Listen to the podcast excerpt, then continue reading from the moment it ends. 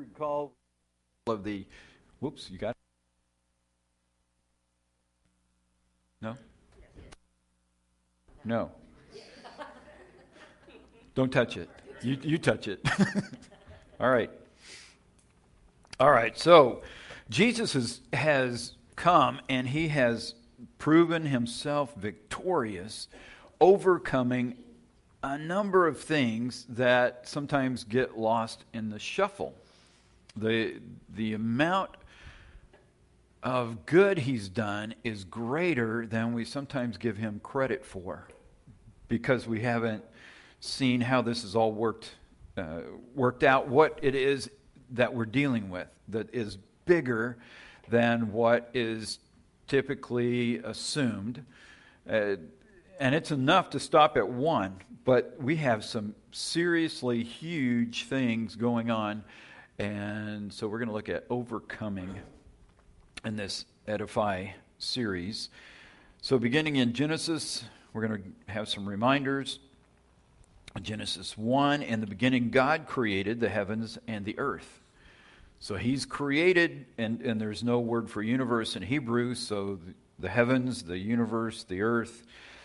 And then God looks at it. This is in uh, Genesis 1, the last verse. I, God looked over all he had made and saw that it was very good. So he is happy with what he has, what he's done, the creativity, the creatures that exist. All of it is, is working well.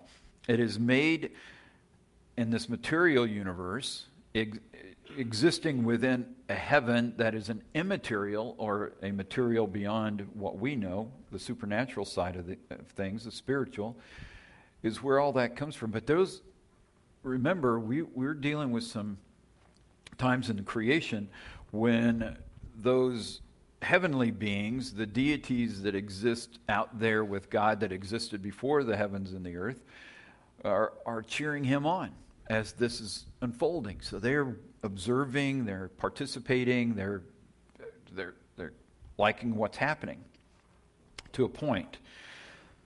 And then we have a rebellion in Genesis 3. And this is where we pick up the serpent. And the serpent was the shrewdest of all the wild animals the Lord God had made. Okay, so we've got something going on here that, that kind of turns. One day he asked the woman, Did God really say you must not eat the fruit from any of the trees in the garden?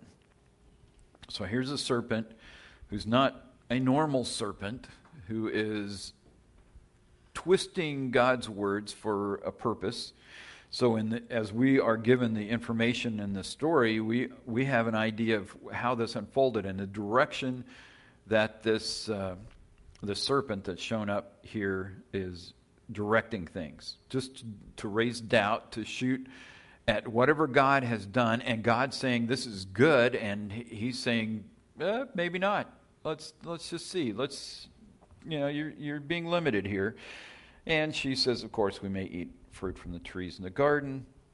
It's only the fruit from the tree in the middle of the garden that we are not allowed to eat. God said, You must not eat or even touch it. If you do, you will die. So she's added a little to this even in the process of uh, this conversation, this strange conversation with the serpent, as God has said it's all good. Now we have a creature in the midst of this who is raising doubt, but also doing it on purpose to redirect this uh, the, the man and the woman. And we discover later on in Scripture that this particular being has, uh, has it out for what God has created jealousy, uh, not liking the idea that, that human beings are going to be uh, part of God's family and have access and control of the earth. He's given them dominion, and that's not going over well. So let's just spoil it. Let's see what we can do to drive a hole right through the middle of this. Ah, okay, so you won't die, the serpent replied to the woman. That was a very helpful lie.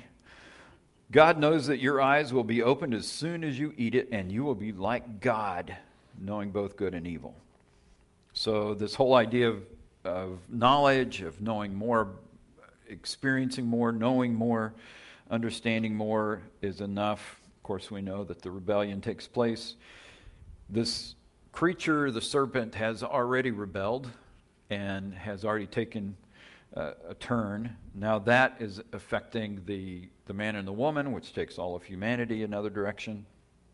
So that's our first rebellion. That, and and the, the first thing that has to be overcome, and this is the one typically we stop at.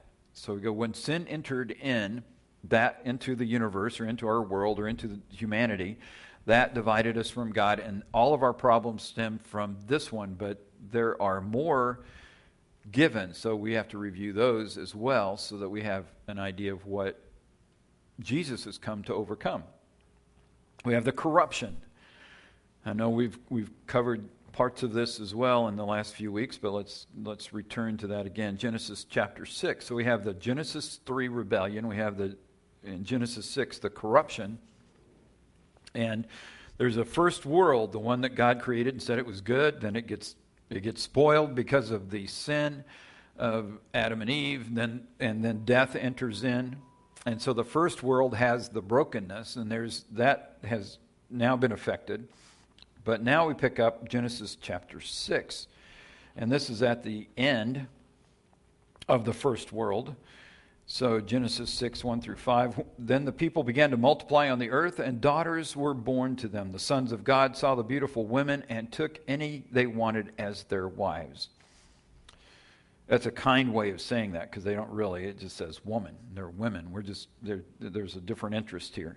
Then the Lord said, My spirit will not put up with humans for such a long time, for they are only mortal flesh. In the future, their normal lifespan will be no more than 120 years in those days, and for some time after, giant Nephilites or Nephilim lived on the earth. For whenever the sons of God had intercourse with women, they gave birth to children who became the heroes and famous warriors of ancient times. The Lord observed the extent of human wickedness on the earth, and he saw that everything they thought or imagined was consistently and totally evil. So the Lord was sorry he had ever made them and put them on the earth. It broke his heart. So this corruption comes in, and, and the extent of human wickedness is that this group of people, those without faith, those who are not walking with God, uh, uh who he's uh, addressing this to, every thought, everything they did, totally evil. They've just gone, it, it is so corrupt. But what they have involved in this is those angelic beings, those, those spiritual beings out from outside have now intervened in the world, and now we have these uh, half breeds that are somewhat Elohim and human, and those beings are giants in the land, and where the mythology and the lore from all the Romans and Greeks and the, all the other cultures that we've read about uh, start showing up in human history. But they're a definite problem. It's included in the book of Genesis because God is giving us clues. Here's the things we got to deal with. First one is the sin and death, and death has entered in. That's going to be a theme all the way through, and we have Jesus who's going to deal with that. We have corruption, and now we have angelic beings who have now rebelled and they've corrupted humanity in a whole different way. And we have half breeds that are part of all of that. So now we've got another level of things. It is there, the corruption, because God says, I am sorry I ever did this. I'm going to destroy them. And he does so by a flood. He chooses Noah, people of faith, Noah and his family, and they're going to be on the boat. And everybody else is going to be taken out because that's all that's left. And he's he's decided to clean up the earth because of this the intensity of this corruption. And it's coming again. Jesus has told us it's going to be like in the days of Noah. It's going to roll back around. I'm going to have to deal with it again. But this is first world, so this is what brought on the end of first of the first world. They got so corrupt, and the angelic, and the human, and these half breeds, and we got other problems, and the corruption is so thick that the flood has to come to deal with them we have uh, division in chapter 11 of Genesis because we, we have the three we have the rebellion, the corruption, and the division. And Genesis 11, at one time, all the world spoke the same language and used the same words.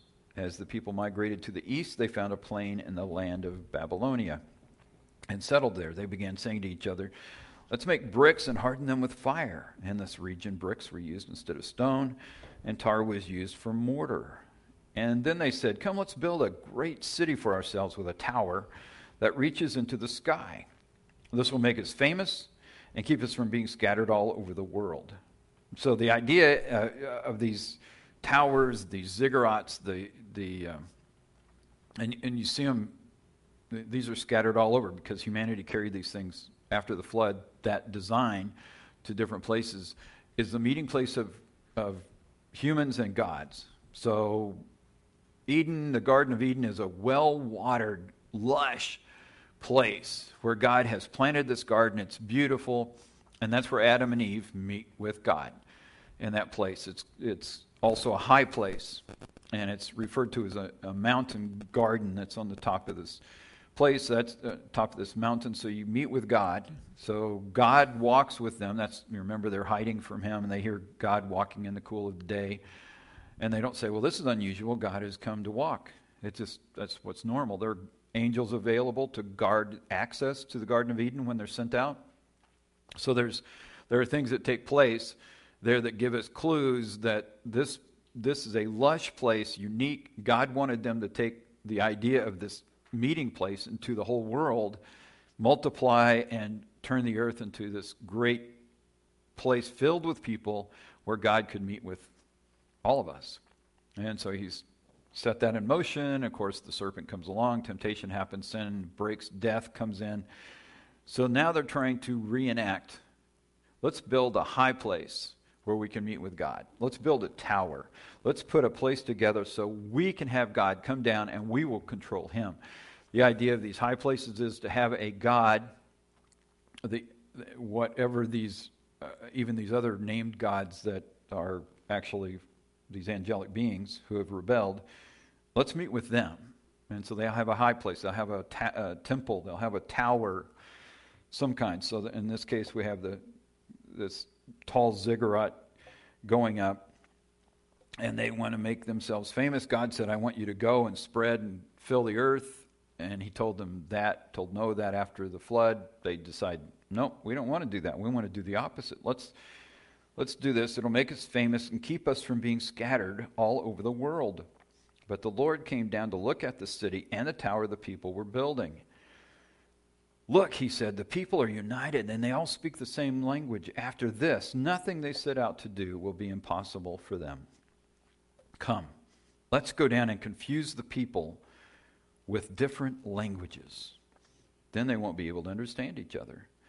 And that way, the Lord scattered them all over the world, and they stopped building the city. And that's why the city was called Babel, because that is where the Lord confused the people with different languages. In this way, he scattered them all over the world. So he divides up the people, and he's talking when he says, let's, let's, let's go down. He's talking to the other Elohim, the other deities that are with him in his council, the, that the the heavenly beings that are around him, and we get some picture of that in Revelation too. That they're, he's surrounded. We've got the elders. We've got all these different kinds of beings that are represented there. And he's talking to these, and he says, "Well, let's we, we just go down and see what they're doing." And they they take a look, and the Lord says, "That's it. We're gonna we're gonna change this." Scatters them all over the world, and we still learning different languages because of that. And it did divide people and it took them in a number of different directions. But we have this, this Savior who comes and addresses all of these things. So we have rebellious beings, rebellious heavenly beings, angelic beings who've taken a turn and and out of jealousy and and their own egos and each one is free uh, God has built this into all of his creatures the ability to freely choose him or not. And he builds that in there because he wants to be acknowledged for who he is, not force it, just just allow the freedom for people, for these beings. and they've rebelled, and then they influence us, and they've been influenced people since the beginning, since the serpent, and since the time in the garden, and the corruption that happened, and that, that took things a different direction, as well as as the Tower of Babel. And we have this this effect on the world. And so we're given all three of these in the first 11 chapters of Genesis to give us an idea this is what God is going to deal with. So we read that, we find out this is where, that as he's going through the years, centuries that come, that he is going to address these. And we're told in Genesis 3, he's sending somebody. He's going to send somebody who's going to step on the head of the serpent. This, it's going to be, this is going to be put to an end, and this is going to be turned around. But it's not all just Genesis chapter 3. There's other rebellions, and we get them all given to us here so that we have some idea as to what we're dealing with. Death becomes a huge factor. Death is just a, a theme, and death being the separation of the body uh, from the spirit, separation of a human from God, separation from paradise, from, from order and, cha- and then into chaos. Death means separation. So any of those separations, he said, now you do that, here comes death. And death will drive a huge wedge between us uh, and God and between us and one another. This thing is, is on us. So we have rebellion, corruption, division. And then we come to this as Paul is dealing with putting things together and pointing to what Jesus has done. He picks this, this up. Romans 5, verse 17, the triumph for the sin of this one man, Adam, caused death to rule over many. But even greater, even greater is God's wonderful grace and his gift of righteousness. For all who receive it will live in triumph over sin and death through this one man, Jesus Christ. He did it, He changed it. Greater than all of that, all of this brokenness, all of the sin, all of the rebellions that have happened Here's this, this one man. Jesus comes and he does this amazing thing by giving himself, and, it, and there's so many layers to what he accomplished in his death, what his, his sacrifice means, what his suffering and leading up to his death on the cross meant, the blood on the cross meant. All, all of those things are, are dealing with a, a variety of fixing a number of broken things. Death is huge in this whole scene uh, as well. So we've got to overcome death because, the, as this says, death caused death to rule over many. The idea of death, the fear of death, the unknown, what's behind the veil, what's on the other side of the river, all those things have been in every culture with every human beings a huge factor. What's out there? What is this? How do we how do we beat it? or I don't care, I'm going to pretend like it's not there. Uh, we've approached it in all kinds of ways. But Jesus comes, and greater is God's wonderful grace and his gift of righteousness because he brings something new into this. But it's not just our sin and the division. He had more that was going on, and that's, we want to pick that up in Colossians. He disarmed, disarmed the spiritual rulers and authorities, he shamed them publicly by his victory over them on the cross. So think back. You've seen some movies or images, some pictures of Jesus on the cross. He's outside of Jerusalem. He's got two others nailed to crosses next to him. And there's a little gathering of some well, Roman soldiers are there, a group of people who are ridiculing him, mocking him. His mom is there. John shows up. We just have that group of people. What did they know about what happened to Jesus at that time? They know here's a good man who's been doing miraculous things. Mary knows a whole lot more because the angel came and talked to her early on. But she doesn't understand what this death is all about. My son, hey, he's only in his 30s. And the Romans have had mock trials not even fair. And now they beat him nearly to death, and now they put him up on a cross. So, in that crowd, do they have the theological wherewithal to understand what Jesus is doing up there? And if you watch the Passion of the Christ, you just get you're just weeping because it just is so painful, so hard to take. That's what they saw. So why Colossians chapter 2? Why Colossians 2? Who was shamed publicly by his victory over them on the cross? The Romans? The Jewish leaders? John the apostle? Who was shamed? Those heavenly beings who were in rebellion, who have worked their way into all of this from Genesis, are watching. And they they know this is their end. They think at first, oh, we're going to kill the Son of God. We're just going to put an end to him. Satan's been trying to do that since he showed up. Remember, they killed the babies in Bethlehem. They're just trying to get rid of him. Let's not let this happen. Let's put an end to this before it ever gets started. Not successful. Now they got him beaten. They get the courts to turn. They got the Jews to turn on him. The Romans have killed him. Maybe we got it now. And he dies on the cross. And he has victoriously, publicly humiliated them.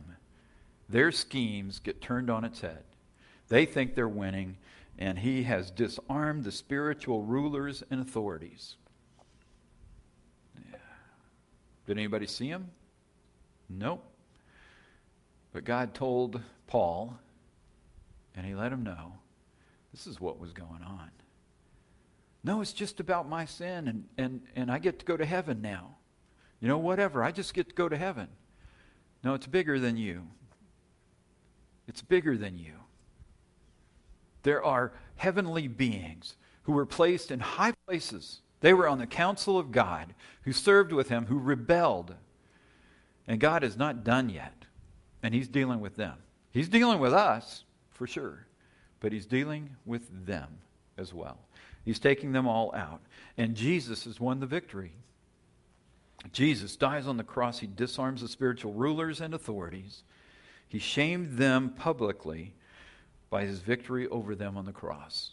So, what's the public? Those rebellious ones. There's also the ones who have never rebelled, those who are there to worship, who are rejoicing. And Jesus said, If I wanted 10,000 angels armed to come, Pilate, all I have to do is call on them. They're there. And they are cheering because they know what just took place. He shamed them publicly by his victory over them on the cross. Revelation chapter 7, there's unity. After this, I saw a vast crowd, too great to count, from every nation and tribe and people and language, standing in front of the throne and before the Lamb. They were clothed in white robes and held palm branches in their hands. And they were shouting with a mighty shout Salvation comes from our God who sits on the throne and from the Lamb. They get it. And this is people from every nation, tribe, every group, every people group, every language. They were divided. They were sent all around the world. And so we need those Bibles like Cash Devers is telling about. We need the Gideons out there getting these Bibles out to people all around the world. Because these people from all these nations and all these tribes are going to stand here with Jesus on that day. There's unity. Salvation comes from our God who sits on the throne and from the Lamb. And all of those rebellions, all the corruption, all the division will be overcome. And he will have the victory. He will overcome it all. So we reframe, we begin to rethink as we read through Scripture to see how these things show up. When you read through the Gospels, you will see Jesus addressing these different rebellions as you go through. They, they're all there, and he's dealing with different. Sometimes you may say, well, why did he choose to do that that way? Well, if you back away from just Genesis 3 and realize Genesis 6 and Genesis 11 play a part, you go, oh, it was for that group there, not that person here. And he is dealing with something. It may be a demon, it may be the way he addresses a truth, but he's revealing himself to them and dealing with, because they know this. They all know this. So reframe. The three pivotal events the rebellion, corruption, and division. God, whose creation was very good, allowed sin and rebellion by his creatures. He is so sovereign, he is so able that he can handle even that. And we don't like things. You know, one thing messes up a little bit. We're, we're just in a panic over fixing it, making sure it gets straightened out and lined up. And, and he's going, let it play out. I'm going to bring this thing around my way, and he will be victorious.